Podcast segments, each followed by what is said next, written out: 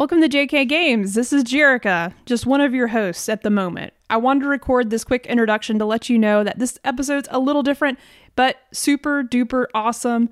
Uh, we were lucky enough to collaborate with another podcast show called Still Loading, hosted by Josh. Um, awesome dude. Uh, we carried on a great conversation about one of our, our favorite games, The Last of Us Part 1. So don't worry if you haven't played Last of Us Part 2, no spoilers on that but we do spoil the heck out of Last of Us Part 1. Um, but yeah, we had such a good time with Josh, and he is an incredible host. He has uh, some pretty rad talent and loves to talk about games just like we do. So please check out his podcast and please subscribe. Um, and I guess you're about to get a taste of a still loading episode on our show, which we're so excited to share with all of you. So yeah, let's uh, dive in. On this episode of Still Loading, we try not to cry too much. Sad. I'm leaving all this voice. in.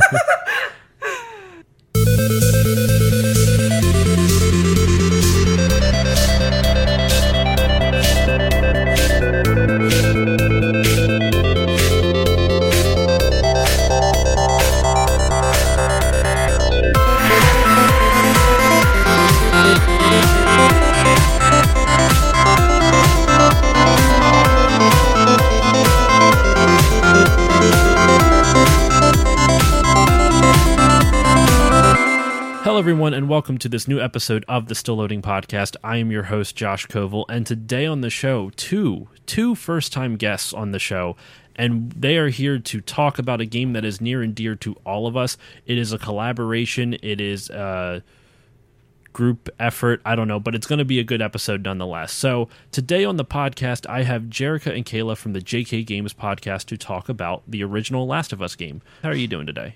Fantastic. I'm excited. I'm also, like you said, going to try not to cry because this game, wow, this game really hit me in the feels.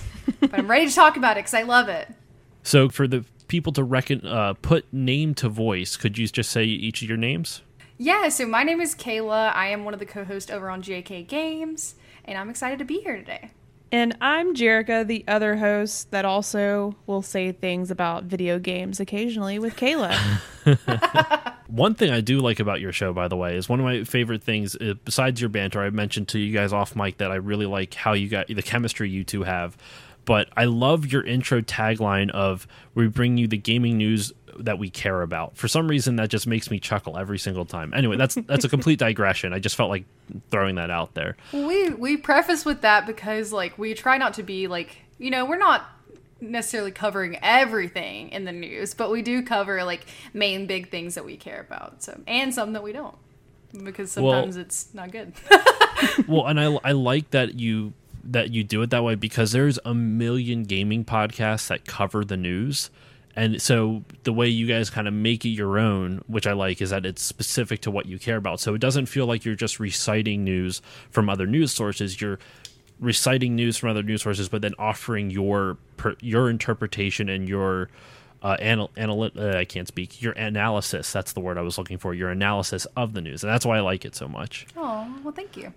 So I have you both on because I know you're big Naughty Dog fans, PlayStation fans, and we are here to talk about the original Last of Us. So my first question to both of you is when did you first play the original game? When did you first get into it? I played it. This is Jerica. Um, I originally played it on the PlayStation 3. So I think it was out like maybe a year before it got updated or remastered to the PlayStation 4. I could be wrong. Mhm. So maybe around, was it 2013 when it came out?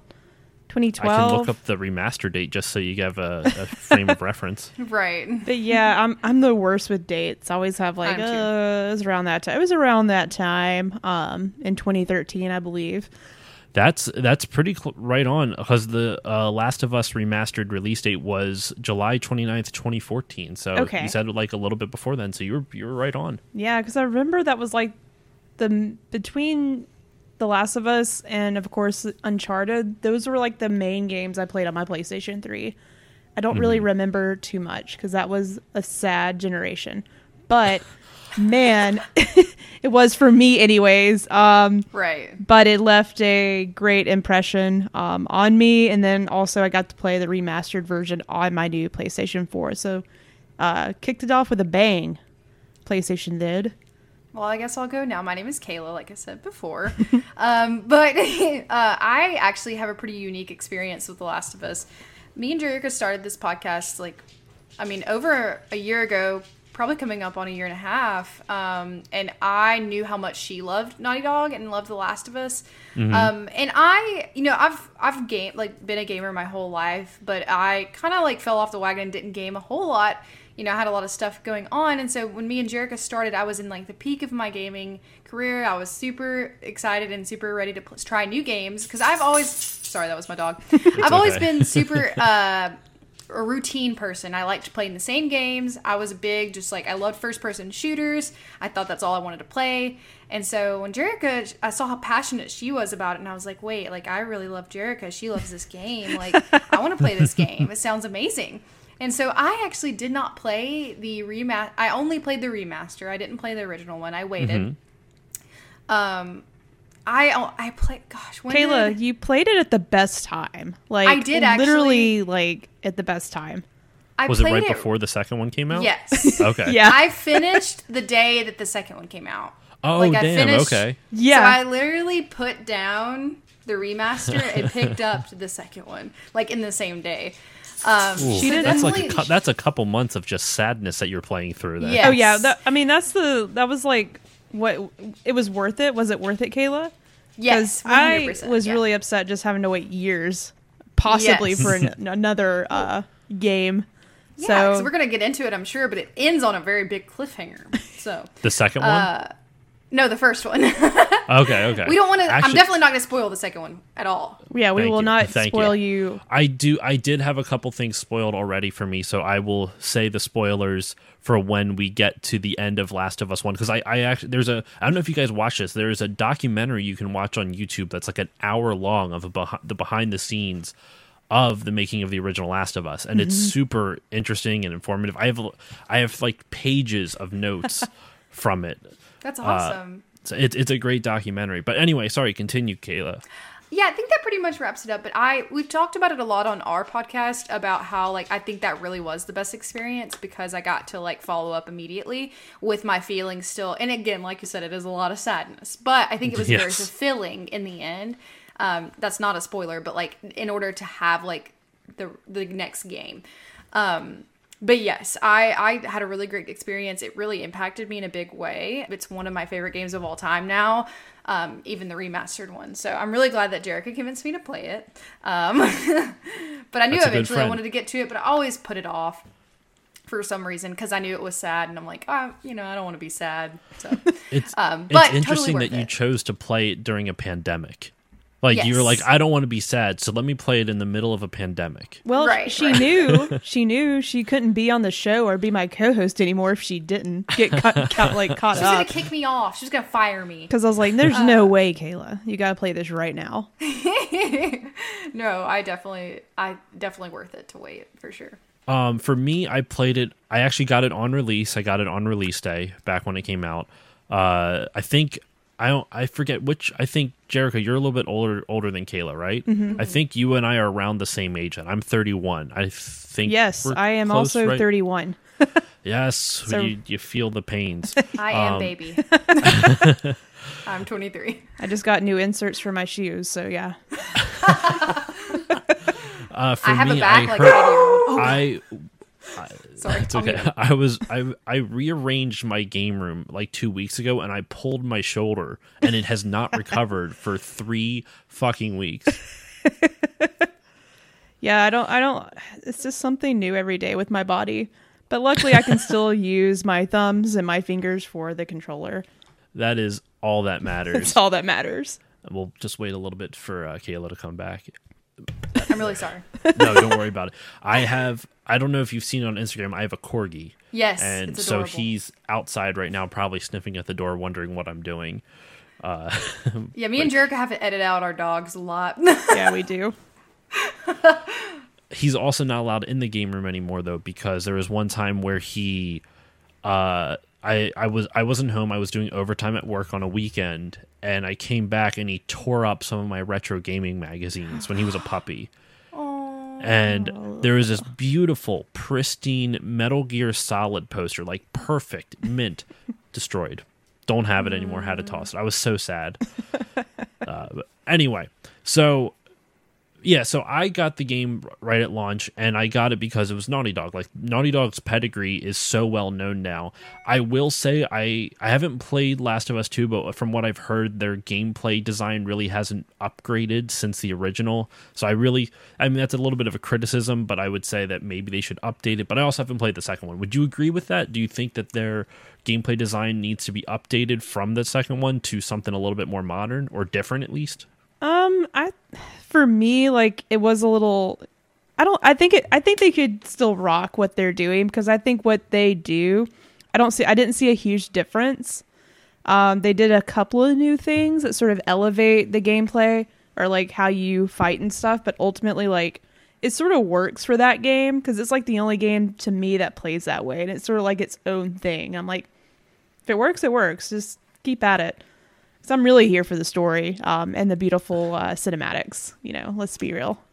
do you mean like the um specifically like the, the the way the game plays like the or do you mean like the the graphics or the the ex- the uh the way the game plays graphics obviously will change though i will Yeah. say for this original game i played it on my ps3 again and it still looks good Yeah. I, I i i think that last of us since it was such a late PS3 game. It was such a late in the generation PS3 game. The graphics hold up and it's comparable to pretty much a bad looking PS4 game, which by bad I mean it still looks good. It's just not as Yeah. good as what's coming out right now, For you sure. know?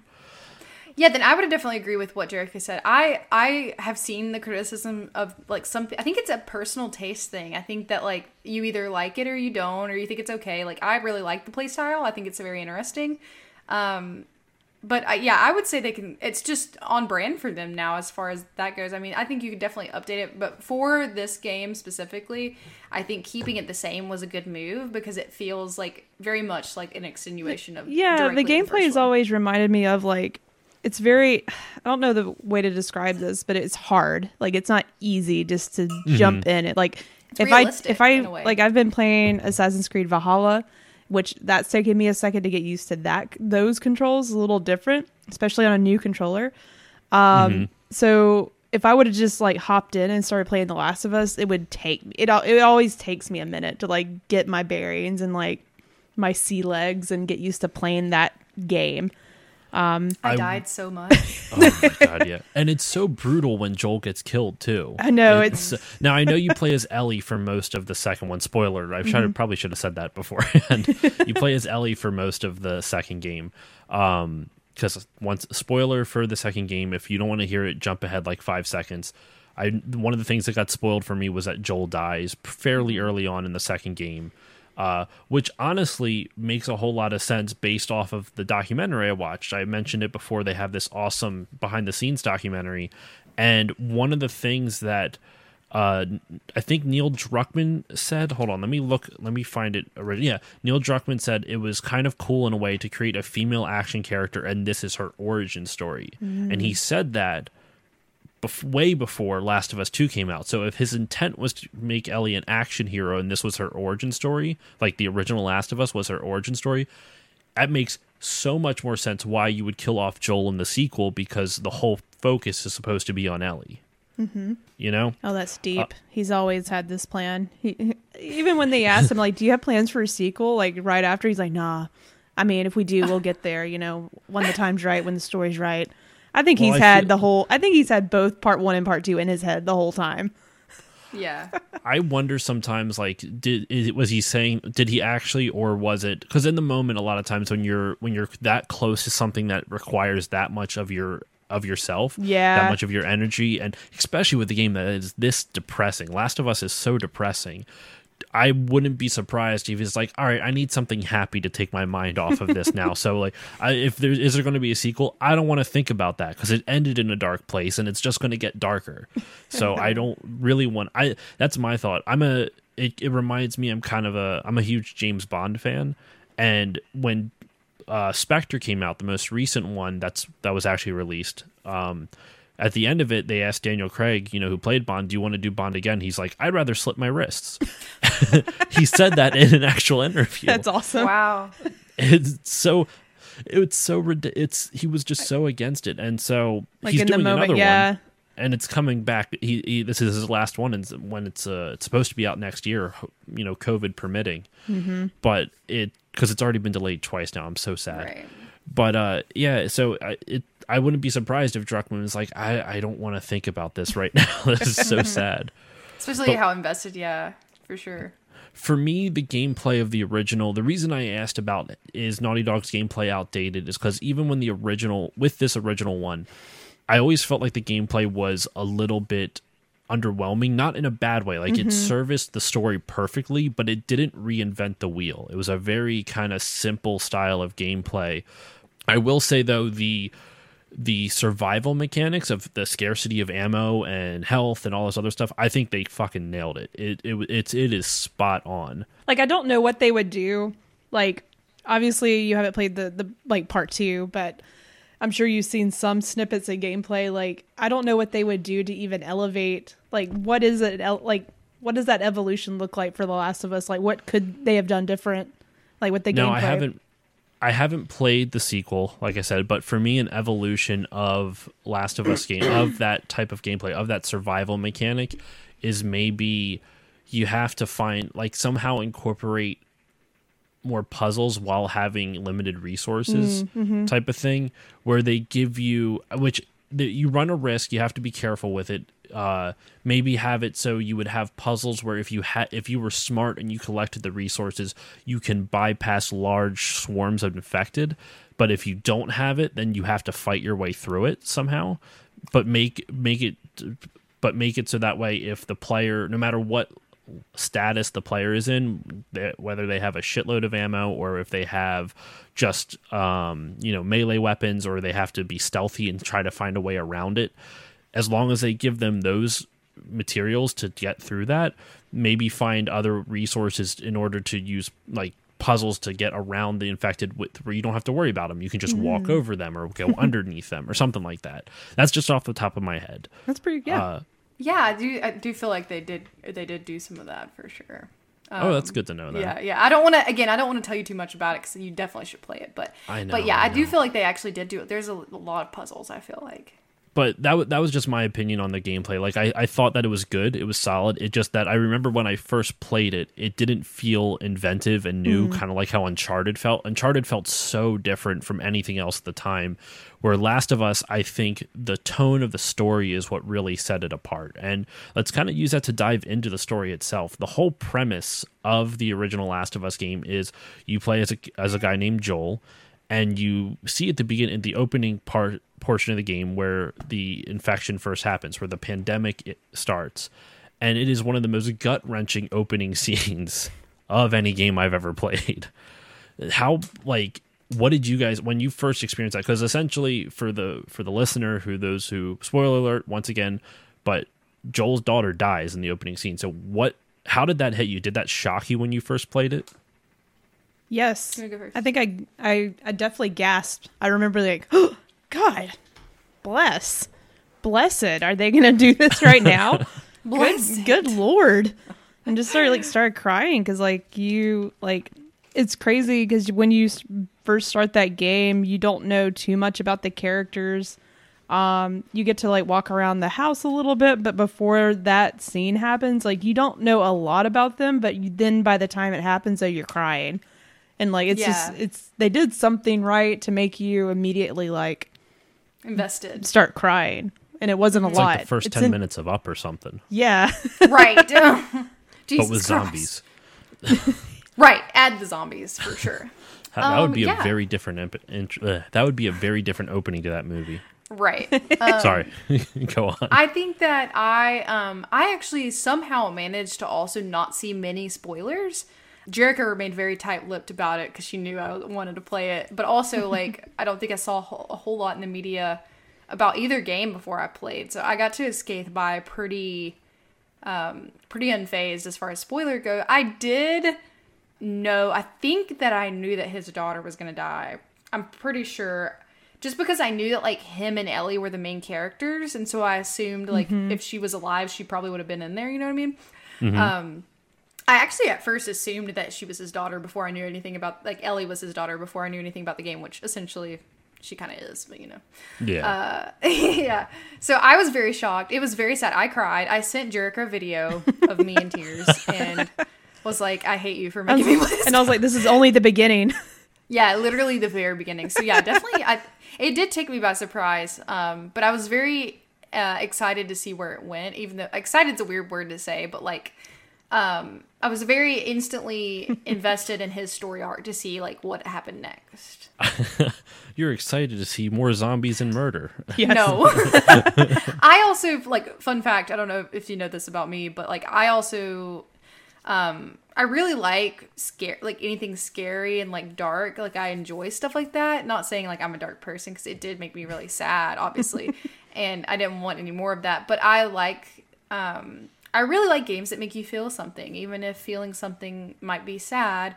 But I think that just goes to show like that video games can do that, which is pretty crazy. Like that's that's the sort of media that can really like make you feel something and even if it's sometimes negative feelings, like it just shows that like It's just like don't you can walk cool. in someone else's shoes, and it's sort of interesting Yeah. to see like how they would react, and like you mm-hmm. are fighting in your head, like how, how you would react. But this, what I love about Naughty Dog games is that they're telling a, you don't choose your own path in this kind of game, which I sometimes love, and sometimes I don't. Like I love um, a storyline that just straps me in, and I'm I'm just there for the ride. But it's I, you have a lot of those conflicting thoughts in both the first and the second game. I think Naughty Dog does a really good job of their storytelling, and they have ever since Jak and Daxter. Like the mm-hmm. the Jak two and Jak three really took Jak's story in like a way you weren't expecting it to go. And then when you got to Uncharted, they were very fun and campy and lighthearted, but they were still good stories, well mm-hmm. written, well acted, and all that good stuff. So this was their first time really trying to dive into a very serious like conversation about humanity because they're you know they're talking about what would happen to the world how would people react to this pandemic how would people treat each other when all the all this stuff is going on and it's interesting because you do see you know lights and darknesses you see some people who are much more trusting and but also wary of everybody which you kind of see later on with the brothers i can't remember their name off the top of my head um i yes. I actually hold on. You know what? I have a list of the characters right here.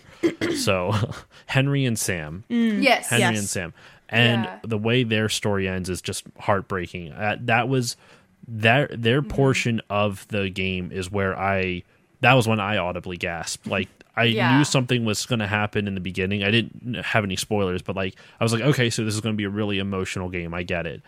But when Henry and Sam die, once again, spoilers. I mean, I think, spoilers yeah, for the whole yeah, thing. For sure. For sure. Yeah. Uh, but when they die, that's where it really hit me.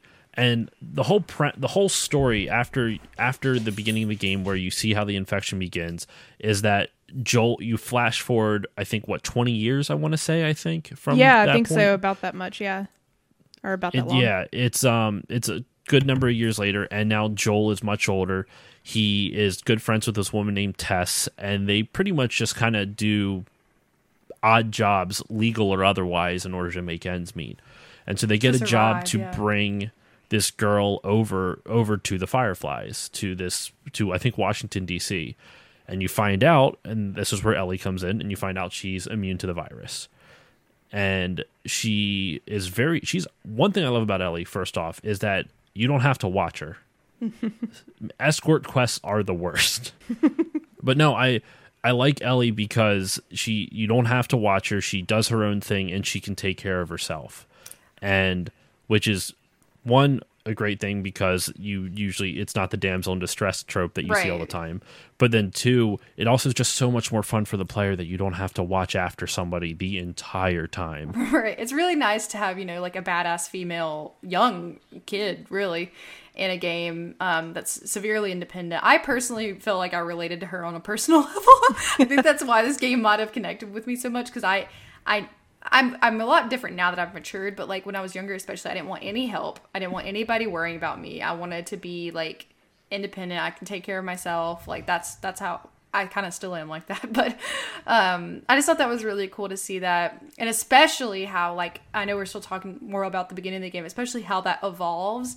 We can go forward, see, too. Like It's no I just deal. just like the relationships in this game is what really like tugged on my heartstrings. Like the way that people interact with each other, the way that like you know they're just trying to make it, you know, and that's kind of how what we and all like are doing. and trying to make it and like not catch feelings or like get too attached or yeah, you know i think that was joel's whole like he was just having a struggle with that um little did he, he just never thought he could feel anything again Oh, he caught feelings for sure. he caught feelings, I not in a one- weird way.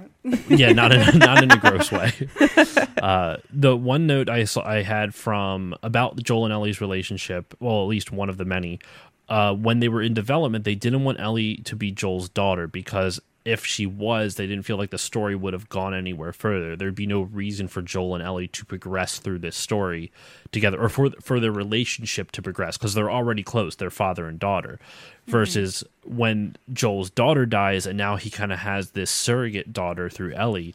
It gives them it gives them narrative, narratively a way to connect the two instead of just being at the instead of Joel and Ellie being at the same level of their relationship the entire way through the game it gives them a place to go. Not just physically that she's you know immune to the virus and she has to go somewhere but also emotionally and um, personally to each other. They have there's some place for their relationship to go together which I thought was a really smart choice. I, Neil Druckmann's a fucking genius. Like Yeah. I don't, he does so many great things.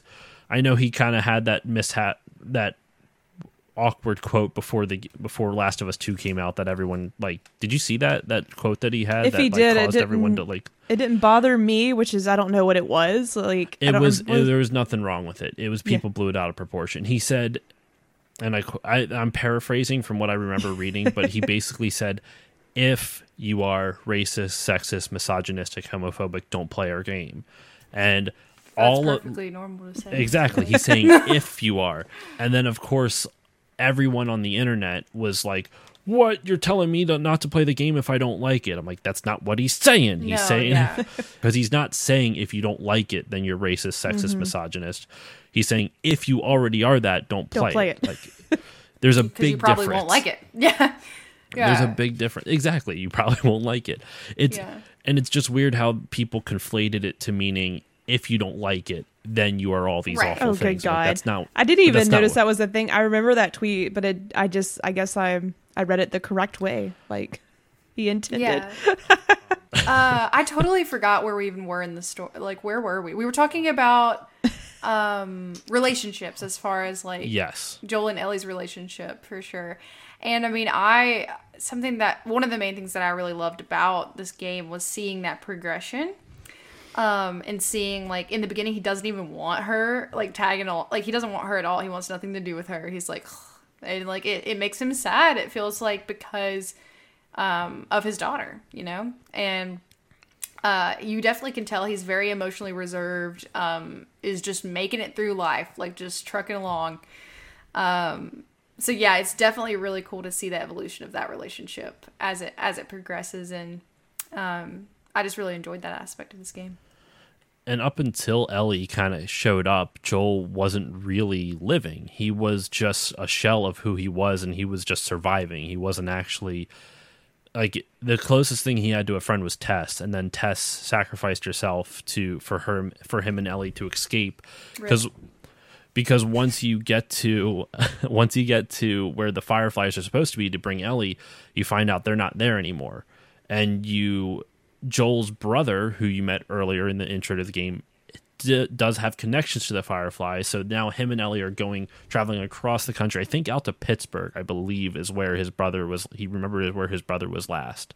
I think. Uh, something else now that you mentioned his brother is like what I also really love about this game and the second game is how strong the supporting characters are. Yes. um, Yeah. and how important they are. Um, it's like I- again, no spoilers for the second game, but like how your companions are actually like helpful. like it, it- that's this way in the first game too. Like I mean, and they add significant content and like. Uh, yeah one I of the things like, i'll never something to the forget game, Yeah. I'll never forget from um the first one, Last of Us, obviously, is just seeing Ellie like go off the beaten path and like just start having a conversation or talking out loud, thinking her thoughts, getting her little pun book out and telling jokes and stuff like that. Like that like those kind of they're like always the smallest things in the in like Naughty Dog games that always get me. And I'm like it was such a small thing for them to add, but it adds so much value to the story they're telling. And it's it's always the small things like that that I'm just like that's awesome. I'm so glad they put that in there. when they were talking in the behind the scenes when they were talking about game design of it they were talking about how those conversations and Ellie's body language specifically was ref- was meant to reflect her opinion towards Joel like the the connection she had to Joel. So in the beginning she's a lot more nervous about who Joel is. She doesn't know him that well. This is a, he's a stranger and she's going to a place she's never been. So like her arms are much closer together. Mm-hmm. Like her arm like she her her shoulders are a lot stiffer. She's her she's very close knit like physically. She she kind of binds herself up and as she gets to know Joel by the end of the game, you know, she's kind of it's almost like st- uh, standing at ease, like in the military or something. Like she she's walking much more freely. She doesn't feel the need to like kind of. I don't want to say cower, but kind of like walk timidly behind him. Now it's just more, yeah. yes, defensively. That's that's a better word than everything I was using. I think they both of those could could apply though. was which is interesting because like I remember I feel like in some artifact or maybe like it was the comic books I was reading something like I feel like Ellie was like in some kind of military school or she was in some kind of school like that beforehand. Um Like a boarding school or something. Yeah, sure. like in the where she was being kept like she was like in this really strict school. Mm-hmm. Cuz like uh I don't know if it's how I forget where I get bits of information from cuz I like I read the comic, I forgot the comic, but like her mom like died when she gave birth to her or right after like around that time. And like Mm-hmm. one thing we still don't know is like like who's her dad? Where's Yeah. the, where's dad at? Like where Me and Jerica want a prequel. we do. We want it. Well, wasn't the I didn't actually play the DLC, the Left Behind DLC. Isn't that kind of a prequel to the game? Like it shows what happened. Yeah. Like because it shows it tells the story of how Ellie found out she was immune. Because I believe she has a girlfriend in the in the prequel in the Left Behind stuff, right? And mm-hmm. I be, spoiler alert: her girlfriend gets infected and goes crazy, and Ellie doesn't. They were both bit but mm-hmm. she was fine and like that, that once again naughty dog hitting us with a gut punch like yeah, thanks. Oh my god But they do even. I didn't play the DLC either, but I I knew all that. Like I had spoilers anyway. But she in in the end of the actual game, don't they actually talk about it a little bit, like right towards the end? I don't remember. Or is that the second Yeah. game? no no she she mentions it she mentions to how Joel. she found out she was immune Yeah. i actually i replayed through the whole thing for the first time since its release earlier this year in preparation for this episode Mm-hmm. and it she go she does tell that whole thing she tells the whole story of how she go well a paraphrased version of how she found out she was immune but no you're right the the the to bring it back to something you said earlier about how the supporting cast is so strong in this on the, to get to Pittsburgh, they have to find a car because you know they want to go to Pittsburgh to meet the, the Fireflies or meet Bill, uh, Joel's brother, so that way because he has connections to the Fireflies, so that way they can find out where to bring Ellie. And you meet this character named Bill, who's just this insane, like Doomsday Prepper. Like, yeah. And I, the voice actor for him is W. Earl Brown, and that like he looks, he kind of looks like Bill a little bit Yeah. just a little bit. Uh, my favorite thing though is when speaking of voice actors, my favorite surprise casting is Nolan North in this game. I oh oh I remember. He's yeah. David. Yeah. I always forget about that. he doesn't Who's sound like David? I Nolan forgot. North. No. And usually David he is always the cannibal. Oh, that's that. That brings me to another thing. The villains in this. It. It's just. I think they do. I think Naughty Dog in general does a great job on villains, but especially this game. Like wow. Like it, it's just. I try not to get the two confused because I played them so close together that I try not to like. I try to like have. I need a distinct between the two, but yeah, they do a really good job at at uh At least setting up like Antagonist. the like the humans that are bad. You know, like Mm-hmm. uh the ones that are a little they went off the beaten path a little too harshly and like Yeah. they're the ones that are on the verge of probably dying and like this is they are going to do everything they can to survive. They have a lot of morally gray characters. Because, like, you you yeah, they put you, like, at the same time, you sort of understand where some of the characters are coming from, Yeah. especially the ones that are maybe trying to kill you or attack you or eat you. Yeah. Um, well, I was going to say, in thinking of villains, would you say that Joel is actually the main villain of the game? That the whole time you go through the whole game thinking you're the hero, and you find out at the e- very end you're kind of the villain. Uh, so I can for- see both sides. Yeah. Well, for those who haven't played it uh, or don't care about spoilers, obviously it's too late now. But we There's no going We- back now. oh, we said it like a thousand times. I Yeah, yeah, say yeah. it. We'll put it in our episode title too. It's almost like a nervous tick where I'm just like spoiler alert. It's just it's something that I automatically do without even thinking anymore. But when you finally do get to the fireflies, when you go through all these all this craziness that happens, you find out that the way that they have to extract the the vaccine from Ellie, the cure from Ellie is it'll kill her. They have because the way the fungus works. The, that's another thing. The way they did the fungus is so in depth. We'll get back to it. I don't want to lose my point though. Um, they have to extract the the fungus from Ellie's brain, which will kill her, and then they can use that to create a, a vaccine or a cure. And Joel can't handle that. Joel already lost his daughter once before, and he just goes on a murder spree through the mm-hmm. entire Firefly Hospital. He kills all of them, and you could maybe f- use your suspension of disbelief to be like, well, it's a game, you know, like Nathan Drake is technically a serial killer, but you know, he's not actually a bad person because you, you know, you're playing a game, you use that suspension of disbelief. But when you get to that and you pick Ellie up and you're you're walking out Such and a great scene. Joel kills the leader of the Fireflies. He kills why can't it, Marlene? He kill he shoots her and because she was going to let him go, but he's like, no, you're just going to follow us and kills her. Mm. And then mm-hmm. when Ellie wakes up, he lies to her face about what happened, and he goes, no, there was other people. You know, you weren't the only one, so they didn't need you there. All this other stuff, and Ellie doesn't quite believe it. And then you have like one last section where you're just kind of playing through it's just a walking simulator at that at this point. There's no more infected in this last section after that cutscene but you're walking through some woods to get back to bill's brothers because that's where they're going to live at the end of the first game. And the very i actually wrote this note down. The very last action you perform in the game because you're being you're controlling ellie now which kind of is foreshadowing to what happens in last of us 2 where you play as most of ellie but you're playing as Ellie now, and the very last action you perform is trusting Joel to help you up a wall. Hmm. And then the very last thing, he, the very next thing he does after that is he betrays her trust once again by lying to her face when she says, "Are you sure I was not the I was the only one?" He says, "Yeah, no, I'm like I'm telling the truth." And then it credits. Wowza. I want to play it again now. I just get. oh. I yeah, go go. What I love about this is there is so much room for discussion here.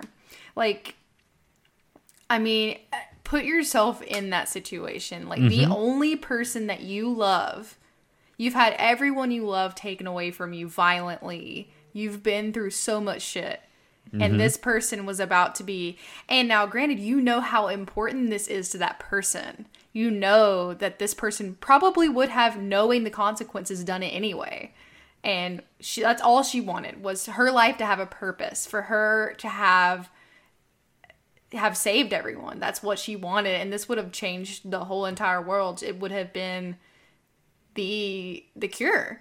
Yeah. and and you know that and you and you're making the decision. It's a very selfish decision i think but also like i can't imagine. Like i have no idea. I'm not a parent also so i mean in a way she was like his daughter in the end. Um but it's just i think there's so much like caught like room for introspection like you know what would i do? And that's what i love about this game is like it's not realistic but also it is really realistic. And like um it's such so human like you you feel so many emotions going through this game. And i just i was shocked at the end. I had no idea. I thankfully didn't get any spoilers and i was just left like in a in a hole of sadness and disbelief. Like it's insane. What do you think, Jerica? Do you think Joel is a villain or one of or the villain of the game? Uh, I'm just trying to like if I was in his situation, back to like what Kayla was saying, like, uh, it just depends on what side of the spectrum you're like who's who's part of your like who who are the people that matter to you and everyone else is always going to be the villain in this environment in this world like unfortunately oh that's a good point. like if like I watch a lot of The Walking Dead too. I'm a big Walking Dead fan. And like anytime like obviously we're going through a real life pandemic right now and hopefully we're going to get our shit figured out and things don't hit the fan like to that extent. But like you start like We can only but like hope. but I'm serious like I I play these games and I think about like the only thing that would matter is like me and my family, my close friends. If we had a family pat like if we had a group together, like that would be all that matters because I don't trust anybody else. Because everyone's just That's trying to point. survive. Um and it's just like everyone is on unhinged. Well, at that just point. Yeah, quite because literally. he just because he makes the the rational like the um, the the decision the familial decision. He it's his family so he's trying to preserve his family. Just because he's doing that doesn't mean that it's not a villainous thing. Mobsters are very close to all their families and they steal shit from everybody. You know what i'm saying? Like he stole a vaccine a cure from the world because he couldn't help to lose his own daughter. I'm not saying he's a bad i mean he's a bad person because he did that but at the same time he's a fully fleshed out character you know Yeah, whether like you- whether you feelings classify and, him yeah. as the villain or not, he's still a fully fleshed out character. He's a villain. If he is the villain, he's a sympathetic villain. You understand his not a motivation. you sociopath, understand yeah. exactly. Oh, he's a sociopath, but he Well- he he has a reason to. It's not like he was born that way. He survived a pandemic for 20 years with in, everyone that he loved getting turned into zombies or getting killed Yeah, he has, or him right. having he, to kill them he trusts no one but like his he knows that he can take care of Ellie. Like that's all all he knows. There's no trust for him anymore. So like he, even like going through his mind, he's like, what if this doesn't even work? Is it worth like losing Ellie? Like is it worth it at that Right. point? Like you know, probably Yeah, like, it's he even hard to be- it's even hard to believe. Yeah, like you just got there.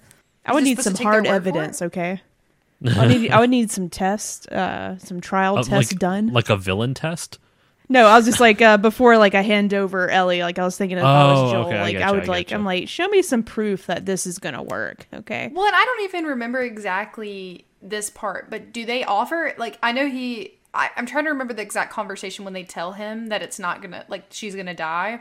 And does he even say like is there any other option? Like does she have to die? Like I don't remember that that He- dialogue. From what I remember, he does. The reason why she has to die, and we can use this to kind of talk about one of the coolest things they did with with the storytelling in this game is with the way the infected work. It's not just your normal zombies. It's this idea of a fungal infection that just kind of takes over uh, a person's body, and they were talking about how the fungus grows on your brain. Like that's that's how it infects you. It it goes up through your nervous system and then grows on your brain, and that's how you become this awful zombie thing. And they got mm-hmm. the idea from this type of fungus. I don't know if I wrote it down. It's sort I- of I- real. It happens to like bugs It and stuff. Yeah. I actually did. I actually, I actually looked it up. It's inspired by a fungus to ants. Basically, the fungus will infect the ant and germinate within them, or not germinate, but it will infect them, and then it will essentially turn the ant into a zombie ant, and it will grow out of the ant. And the spores will like essentially what the what it does to the humans, and the spores will release and infect other nearby ants, and it kind of chain reacts just like it does in the game. That's where they came up with the idea. And it's kind of terrifying because it does actually happen, just not to humans. So thank God. I don't think it's possible for it to. Uh, you know, knock on wood. It's just it's just not going to happen. yeah, yeah, yeah. You know what? It's just not going to happen. It 2020's had too much. Too much. Uh, and the, one of the things they did though with the infected is that they created a cycle for infection. Like, what does an early stage of the infection look like in a human? What is a late stage? And you can see that in the combat as well, as clickers are generally middle to late stage infected mm-hmm. because the mushroom has literally sprouted out of their face and it's disgusting as hell looking. And then you get to the very end ones, and uh, I think they call them boomers. Is that what they call them? Yeah. The the big bloat mm-hmm. bloaters. Bloaters, That's actually, yes. yeah. Is. I was thinking of Left 4 Dead. That's what I was like, wait, boomer is it like there's some kind of zombie boomer out there. Wait. Yeah, it's that's Left Left, for Dead. Dead. Zombie boomer. Zombie zombie boomer. Ha ha ha. That that zombie's constantly complaining about other younger zombies. They just don't understand life before the internet. You know. No. It's just not even Yeah. Those zombies ruined the fungal market. Yep. Tanked it. they took all our jobs. Oh my god. No, but I agree. I I think it's really interesting how flushed out, no pun intended, um, the game is and how how it all ties together and how they they spent that much time explaining so it seems even more realistic and it's scary. I didn't we didn't really touch on that. This game's scary. Like it's really it- scary. it's insanely anxiety provoking. Like you never know what's around the next corner. Um, it is very stealth focused. Um, and honestly, like it, it, it uh, gave me heart palpitations. um, but I, I loved every second of it, and I think that says a lot, especially when like it is a you know dark, like sad game to still come out of that really enjoying it. Um, I think says a lot. So I'm not a fan of horror games, and I loved this I love game them. because I don't like being scared. I'm a scaredy cat. Mm-hmm. I'm a wimp with that. That's I was trying to play Dead Space on stream, and I just couldn't do it. There was, oh my god, I was playing. I barely got any way into it. The first, you know, there were some scary moments, and then I got to a section still early on. I'm talking like maybe first 30, 40 minutes, and all the lights go out. And I immediately pause the game. I'm like, nope, I'm out. Not touching this anymore. I just turned it off and switched over to like Zelda or something like that. But no, they you're right. It's it's a really scary game, but what I think is good about it is that it's not too scary if that makes sense Mm-hmm. because like I said, I'm a wimp. It it has to it has to allow enough gameplay where it's not I don't like jump scares. And this game doesn't Right. rely on jump scares. The horror is the pandemic The itself, not realism, yeah. yes the what people do to each other and what the virus does to people. And it's i like that a lot more than sitting in a hallway that's dark and just waiting for monsters to come eat me. Like that's not fun to me. Right. It's very psychological and less like in your face. a hundred percent. Yeah. a hundred percent. I guess we can uh talk about some other of the characters though because we we kind of went over the whole story just in a very condensed nutshell joel and ellie make it to the fireflies joel kills all the fireflies and lies to ellie that is the fastest way to describe uh last of us I can, I can think of but some of the characters we haven't talked about on the way are we mentioned them before sam and henry which was probably one of the most gut-wrenching moments Yeah. in the game. I've been talking a lot. I've been explaining the story. And could one of you guys tell what happens with Sam and Henry and how it affected you? I'm gonna be I'm gonna be honest. I don't. I just remember something bad happened, like really sad, but I don't remember Well- the specifics of that part. But Caleb may Yeah. remember. Um also, you know, uh trigger warning there's some some violence and like self-inflicted violence involved. If that bothers you, Uh-huh. don't listen to this part, but um if I remember correctly, the son gets infected by a zo- like a by an infected um biting him, right? I think that Yes. he gets so they're taken- they're Yeah. brothers. Oh yes, not. Uh, I always think they're father and son, but they're not. They're brothers. Yeah. Um, but he gets, you know, he. I, I, th- I believe that they're tr- stuck on another side of a wall. Like uh, they're trying to help uh, escape. They get separated, and then that happens. And then unfortunately, the is it which one's the older one? I forget. Uh, Henry is the older one, and Hen- then Sam is the younger one. Yes, and then Henry, I believe, takes his own life. Right? Yeah. So Yeah. Henry is forced to kill Sam because Sam is attacking Ellie. Yes. And then in a fit of just like mental, like I, I can't even imagine, like he just had a mental breakdown. Understandably so. He just killed his little brother. Yeah. And then it just this psychological break. He just couldn't live with himself, and so he he didn't. It just- yeah, that's insane. Oh yeah. my god, that I can't handle that. I remember hearing that during the development of Last of Us 2 that Last of Us 1 was about love and Last of Us 2 was about hate.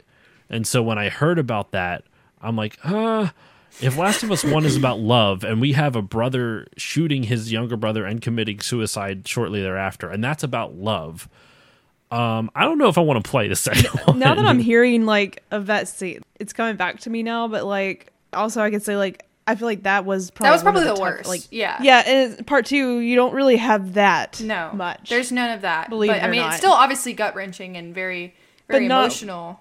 not to that ex like it's a different type. That was. of I think that you know. I I think that that was more almost not to invalidate it, but I think it was for shock value in a way because just like how how easy that life can escape you and like mainly because like you know they you know, I didn't know that they weren't gonna survive because, and I remember talking to Jerica like, "Oh, I love them so much. Like, I think they're great." Like, uh, so I I think that Naughty Dog specifically in these two games does do that for shock value, not just for the aspect of it being a shock, but like to contribute to the harsh, harsh realities of this world. People can come and go like that, and and that I think that really shows that, um, and how hard that this life is on people. But yeah, definitely, definitely know that going into it. If you uh, if you don't want to experience anything like that, that uh, that's a trigger warning for that for sure. Um, but yeah, I I definitely was shocked by that. I did not see that coming. Um, and it is. I think you probably have played this most recently out of all of us. When did you say you played it last? Uh, a month ago. Oh, okay, yeah. Like, I finished it yeah, like a yeah, month yeah. ago. So I, even though I wasn't that long ago, but um, I had forgotten a little bit about that. But yeah, he he ends up saving Ellie from from his little brother, which yeah, that's I can't imagine. And then it almost is like not that they didn't care about them, but Ellie and Joel just kind of move on. They just gotta keep going, you know, like They it- have to. Like it, it's, it's exactly yeah. It affects. it feels them. almost it feels almost militar or militaristic in a sense where it's like you can't you don't have time to grieve for the fallen because you're too busy trying to survive. Yeah. It, it's very reminiscent of that. Um, the next the next character you meet after Henry and Sam, I believe it's one of the next characters you meet after Henry and Sam is David because what happens is Joel gets mortally injured in one spot and uh, it's, I think they're trying to climb up something, and Joel falls falls off, and a rebar goes right through his, the side of his stomach. Oh, just uh, it still gives me chills thinking about that. It just seems so painful. And Ellie has to fight off the bad guys, and Joel does his best. Like you, you're still playing as Joel, and you're like helplessly trying to fight off these guys. And Ellie ultimately saves you, and brings you brings you somewhere. And when she's out hunting for food she meets david played by nolan north which you don't you it he doesn't sound like nolan north at all you know? He just it it's such a good performance by him where it's you don't you don't know it's him. I didn't know it was him until literally when i replayed it. I was so surprised. Mm-hmm. And you find out that this character david is pretty much the dude who's been sending guys after you for the last like yeah. Forever, uh, and you don't really know why. I, I will say this: I don't. Do you know why he's that hell bent on getting them? Is I know I understand towards the end it was revenge because he because Joel and Ellie killed so many of his men, but up until that point, I think it started in Pittsburgh. Like this is out like you meet David out in like Utah. So what is he doing with guys all the way out in Pittsburgh? Unless he's got some kind of crazy network, or if I'm just misinterpreting everything. I don't know. Do you have any idea why he's so hell bent on killing Joel and Ellie, or do you not remember? I I definitely don't remember. It's been too I don't long. know either, except maybe that he's just very like vengeful. I don't know. Maybe that's just the he just seems kind of like a psychopath, so that's probably He's why. he's dedicated Yeah, yeah, yeah. and he's got Um, contacts. But I will say that scene that we just talked about is one of my one of my favorite scenes. Is like it, it comes full circle where like Ellie is saving Joel, like Ellie is is taking care of him, like he's been taking care of her. Um, and she's I think believe she like almost like half like carries him right? Because they have to like hobble. Um, and I feel like the gameplay in this is very intense, and it's it, I really think the scene is really really cool in that way that like obviously it's not cool that he got you know impaled but it she gets to de- she gets to defend him and like be there for him and she's been there for him the whole time but th- it's been more of like him protecting her and again you get to see it come full circle where you know That's a- she's mm-hmm. And as yeah. a player, you really sort of didn't see that coming. Like, Yeah. it was near the near the end of the game, right? When yeah, you finally get to play very as Ellie. close It's, to the end. it's almost like you went this whole way with Joel, and like, oh wow, this is a and you, you surprise. feel like Joel's I mean Joel is one of the main characters in like yeah it's really cool that you got to play I knew I knew that you got to play as her but I didn't know in what context yet. What I love about that whole segment where she rescues Joel and then she goes and meets David and then Joel has to come back and help her is that it really solidifies their relationship as not as codependent as not they're mm-hmm. not they're not independent anymore. This is Joel needed her to survive and she needed Joel to help her basically get out of that camp. But what I like though is when he she kills David, Joel does not kill David for her. She I mean it's awful like she goes through this psychological break killing David and Joel has to pull her off and she still is in this psychotic state of just just in pure uh, fight or flight mode, like in just pure fight mode still, right? and so he pulls her off, but she she defeats David on his own, but he still fights his way back to get to her. So it becomes this very codependent relationship where they kind of save each other in this one portion of the game. Joel wouldn't have survived if it wasn't for her. and vice versa. Who knows yeah. what would have happened? Who knows what would have happened to Ellie if Joel didn't show up after she killed David? You know. Um, but I love that portion too because they completely change how you play the game in a sense. Because when you're playing as Ellie, you can't take out enemies right away. Like you can stealth kill, but she has to jump on their back and like stab them in the throat a bunch of times, and it's really brutal. Mm-hmm. It's so it's so so brutal and they completely change up the gameplay style, which I think is such a good design choice because it, it completely it doesn't feel like Joel anymore. It separates the characters, different person. yes, and they carry that through to the second game for sure. Playing, you feel like you're playing a different character for sure. In the second game, without giving anything away, is does what Ellie feel like she has a different weight? I mean, she is older in the second game, so does she? Like, because in, this one, if you try to do a stealth kill, like Joel will just come up behind someone and like hold their like strangle them and break their neck. Does Ellie do? It's kind of a weird question. Does No. Ellie break necks in the I second like this game? question. yes, I feel like she definitely is bigger, so she's able to do more. Do more. You can definitely tell she's been doing this for a long time. She's breaking uh, necks and taking names.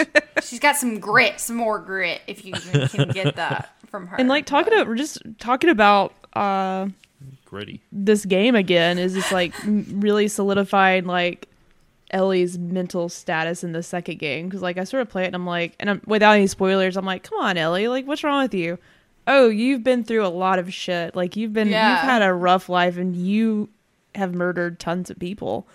Like you sort of forget that because you they you know you've seen the trailer they're sort of living in a new town and like it seems like there's a community and like she's able to be normal and like she's been through You a thought. lot she i don't think You she can ever be normal like yeah, Well, no one would be after all that. I think I think that's a smart storytelling choice that they don't just let uh, Joel and Ellie suddenly be okay after Yeah. everything that they just went through.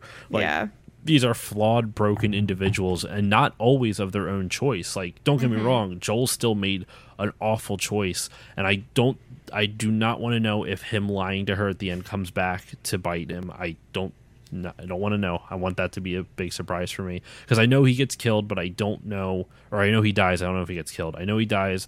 I just don't know how exactly that part reconciles because it's actually been a debate. If I had a debate with a friend of mine, and when I finished the game, and this will this will be a good way to kind of close out the story segment b- before we move into just kind of like our thoughts about the gameplay and, and overall visual and sound aesthetic. But when I finished the game, I thought Ellie didn't know Joel lied to her.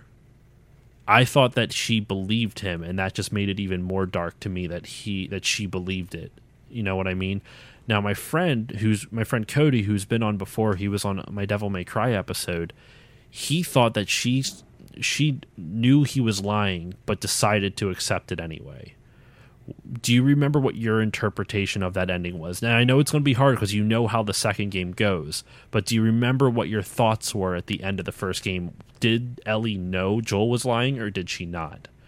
i feel like if i just really take it based on what i know about her character she just probably thought that he was she knew something was up because like honestly like i know they've been together for a little while but like obviously she's seen him do some really bad things yeah. and um i think she could be like well he's he's hiding something from me for sure I think that I agree. I don't think she knew that it was a bold faced lie. yeah I think she knew that something, Something- was wrong because obviously, you know, they she asked again, and it's almost like she's giving him a final chance to like fess up in a way. I don't think that she. I feel like if she truly knew, like one hundred percent that he, he was lying, they they would have maybe, or maybe they just didn't want you to know. Like maybe internally she knew, but um, I feel like it would have been a bigger production in a way. Like I think she would have made a bigger scene. Um, but yeah, I mean, t- trying to separate the two, knowing what we do know, um, I think that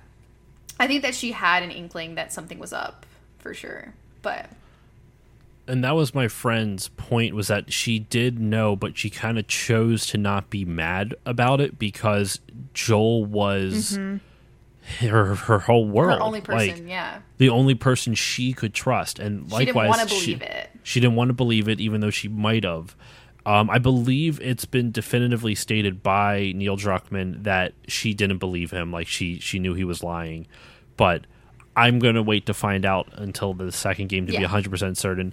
But I had this debate with my friend Cody for months, and we I get so mad at him over this. I, it was over something stupid. It's it doesn't matter. But I guess once again, what you were saying before, Kayla, how this game really gets your emotions going. It really it really makes you emotional. It it's it speaks to the power of this game's story that if you can get upset over someone's opinion of their interpretation of a fictional story, it's some good storytelling. We talk about it with our friends all the time. There's people have hot takes. Thankfully, me and Jerica pretty much agree as a, as a whole on most of it. I mean, all of it really. But um, yeah, I think it's fun. I mean, I don't think it needs to be like friendship ending over like you know some things. I think No, it- it's- no, no. But I think it's fun discussion for sure, and I think He's it's dead to okay. me. I I know. I didn't mean cannot that. wait but, till like, you finish No, I was part just two. joking. Yes. I can't wait for you to finish part two. I want to talk to you about part two as soon as you finish. We can I'm have. asking for it for Christmas, so hopefully we'll hopefully I'll get it. We can do another. I would love to do another episode like this, exactly like this for the part two after you get done. Um, Definitely. But yeah, I think that I'm very excited to hear what you think. Um, I really, I think this has been a great discussion. I, I love it. I love talking to That's people one- who like it as well. one of the one of the things I love about doing like because a lot of my my show is a lot of deep dives into the Mm-hmm. into the games I'm talking about. I pick one game per episode, you know, and I just kind of go into it. And this is the reason, especially like Last of Us is so it lends itself to this kind of conversation because the story just goes so many different places and does so many things, and the characters are so unique and varied. I thought it, it and I thought it was kind of funny on the Wikipedia page for this. Like literally, one of the top things it says is that it's considered one of the greatest games of all time mm-hmm. and I think it I it I agree. Like it came out in 2013, and that was a good year for video games in general, because that was also the year that Bioshock Infinite came out. Mm-hmm. Uh, the year before that, Journey came out. Like it was just 2012 and 2013 in general is just Mass a really Effect good year for a game. Was that 2013 as well? 2012. 2012. Okay. Oh my bad, day before or year before, Day before. day before. I'm a getting big tired. Mass Effect fan as well. Oh yeah, But big it's Mass just- Effect fan. I quick side tangent. I can't get into the series. I have to keep trying it though. I've only played a little bit of the first one, and everyone tells me it's good after the first. Like the first one has a good story, but the gameplay suffers. I did the same thing. Have you played any of the other ones? Just jumping Not in. yet. That's what I Did did. you- I put it down for like years, and then we had a friend that was really convincing, and it ended up being a game I played multiple times, like one through three, multiple times. I will have to because I was playing one on stream. I was playing Mass Effect one on stream, and I think I need a knot because it's a lot harder to focus, especially during the cutscenes. I feel like that I have to talk to the people watching the stream versus Yeah. focusing on the cutscenes. You know, so I might try to play it in my spare time, but I have a bunch of other stuff I have to work on for the show. Um, so let's let's talk about now the gameplay and the overall aesthetic. I think gameplay would be a good place to end. So let's just kind of talk about visually about the game. You know, the music, the sound. I I used to kind of split this up, but I find just kind of talk about the aesthetic as a whole is a lot more easy to talk like to have a conversation about versus focusing on just one aspect of its aesthetic. Um, the composer for this game is Gustavo. Hold on, I'm going to double check. Gustavo Gustavo uh, Santalalo, Santialo. I can't, I, I'm butchering his name, but he did a fantastic job on this soundtrack. He one of the things I like is that he chose a very bizarre instruments, and he has a very empty sound to his soundtrack. He's not trying to fill it with this big brass or you know, this big orche- orchestral sound or this hard rock sound. It has a very kind of like empty world, melancholic feel, for lack of a better term it doesn't even have to be about the music. What did you guys? What's your guys' opinions on the overall aesthetic, like visuals, uh, the the music, like everything? I don't know. Anytime I hear guitar strings or like stringed in- instruments, if it's just like a single like chord or whatever, I just think about The Last of Us. Like just uh, simple, clean. It feels like literally like if I'm sitting in a room, just open a window and like play the guitar. I'm just that is the aesthetic. Like that's all you need. It's empty room. And I think that Um, fits the overall aesthetic of the of the game in general. I think it all comes together very nicely. It's simple. Like it's like you said. It's not trying to fill a room with all types of. I'm losing my train of thought here. You get No, what I'm you're saying? good. Yeah. It's it's it's already like nine o'clock. It's late. Well, it's sorry. It's like eight o'clock for you. It's a late night. yeah.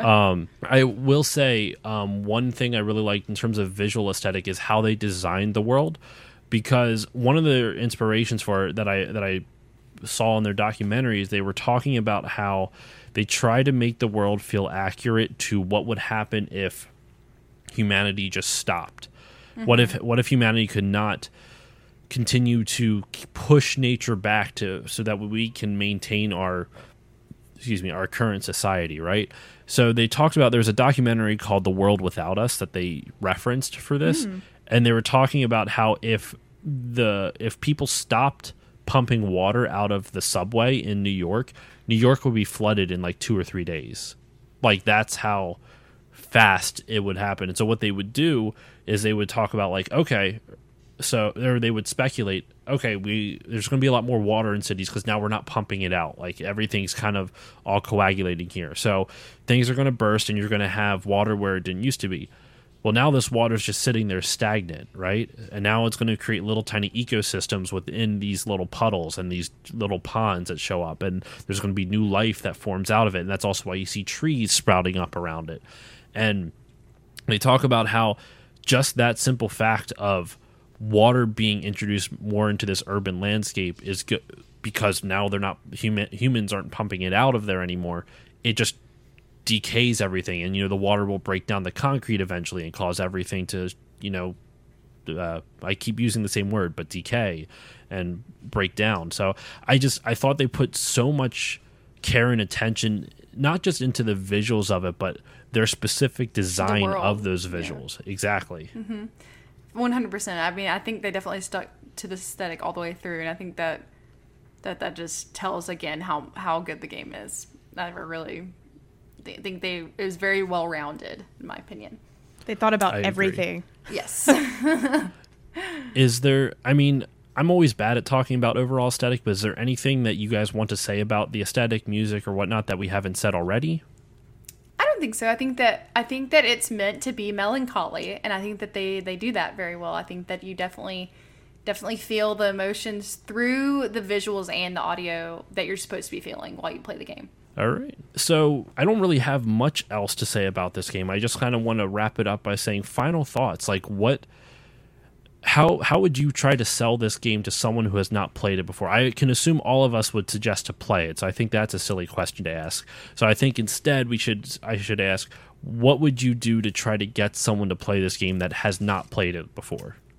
Make sure you're in a healthy mental state.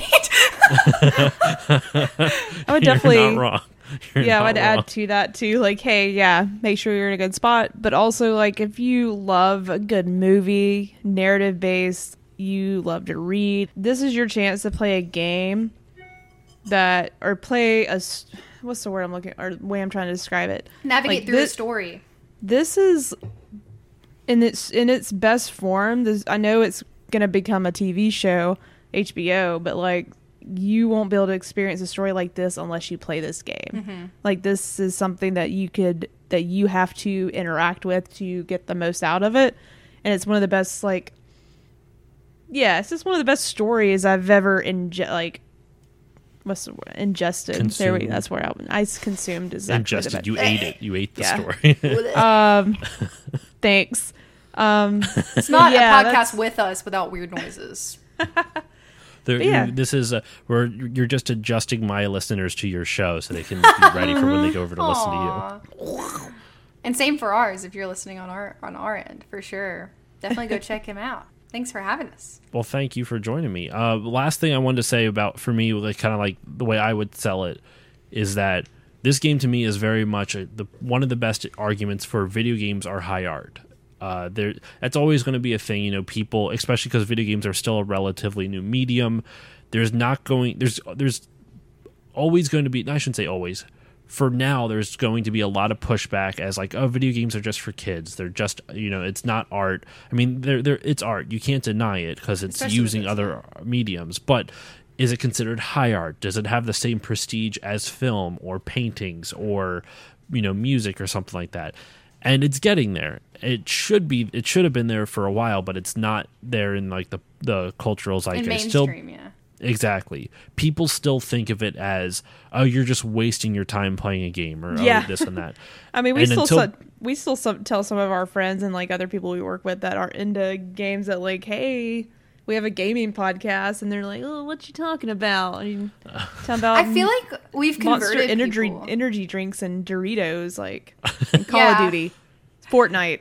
exactly. That's what, and that's there's always going to be those stereotypes, and so you need games like Last of Us to break through Yes. that barrier to be like, this is what games can be. And one of the examples I always like to give too is Journey from on the PS3, and you mm-hmm. know later on to PS4. They that game. I, I was mentioning before, my wife doesn't play games often. She played that game because it's you know it's two hours and it's such an emotional journey. Like I, I still can't get over the fact that I the first time I played it, um, where you go through this whole game, this whole journey with a complete stranger that you never speak to, you can't communicate with, you have no idea who this person is, you don't even know their username until after you beat the game, and you don't even know if it's the same person. It could have swapped out players and you didn't see because it's not labeled. So you can go through this whole game and this whole journey and with this person and build this emotional connection to someone you've never spoken to. And you can't do that in a movie and you can't do that in music and you can't do that in a game. Like the only way you're going to build that emotional connection with someone afterwards is through speaking to them versus in a game like you can share an experience without sharing a conversation. Right. You know? That's, that's a really good example.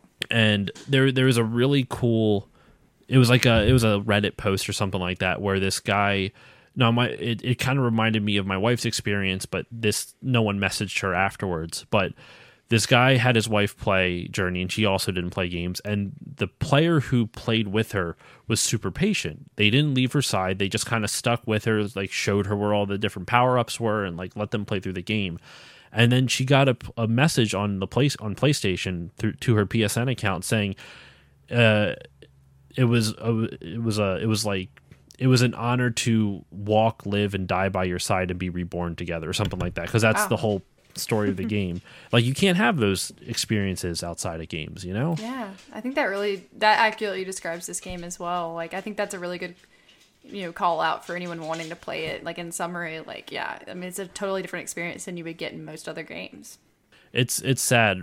You're right. Like you have to be that that trigger warning is definitely needed for this yeah, game. I would agree. But yeah, but it you you don't get an experience like Last of Us through It's a TV show. Yeah, it's definitely worth it for sure. I mean, there's ups and downs for sure, but especially like, uh, it's it's it's a great game. I think everyone should play as long as you're you're you're doing okay.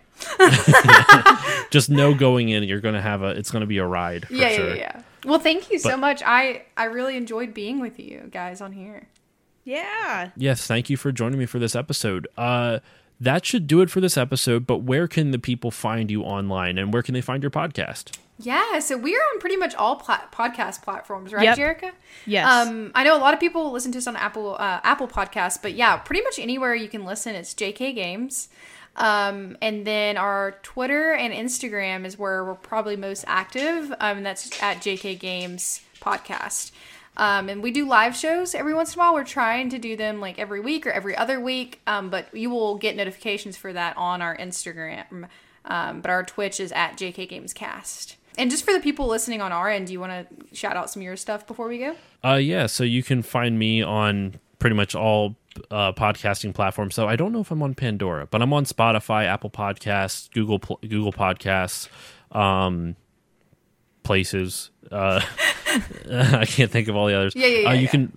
Uh, you can follow me on Facebook, Twitter, and Instagram at Still Loading Pod. On all of them, you can reach out to me, stillloadingcontact at gmail.com. If you want to support the show, both my show and uh, Kayla and Jerica's show, JK Games, go to Apple Podcasts or whichever podcasting app you use and give it a five star rating and review. That helps for exposure for the show. It helps Apple's algorithm to kind of push it out for more people to find it. Um, I have a Patreon. You can go to patreon.com slash still loading pod. Even just a dollar a month will help grow the show. Do you guys have a Patreon at all? Not yet. No. Okay. Well, I don't make any money off mine, so you're not missing out. I have actually that's I have a friend who's very nice and he gives me a dollar a month and I will take I'll take that over nothing. But um Yeah. Probably the most important shout out I have is the Bit by Bit Foundation. The Bit by Bit Foundation is a nonprofit organization whose mission is to put video games and video game consoles in the hands of children receiving inpatient care at hospitals. If you want to check that out, go to their website bitbybitfoundation.org and consider donating. That's awesome. My friend started the charity. He's a really. Uh, I actually should have him on the show. I should do an episode with him. Why haven't I done that yet? I should. I, I I shout them out every freaking episode, and I don't ever like mention them. I don't ever have them on. I should do that. But anyway, that will do it for this episode of the Still Loading podcast and the JK Games podcast. Uh, Jerica, Kayla, thank you so much for joining me. Yes. Bye. Yeah, Thank bye. you. And that will do it. I will see you all next time.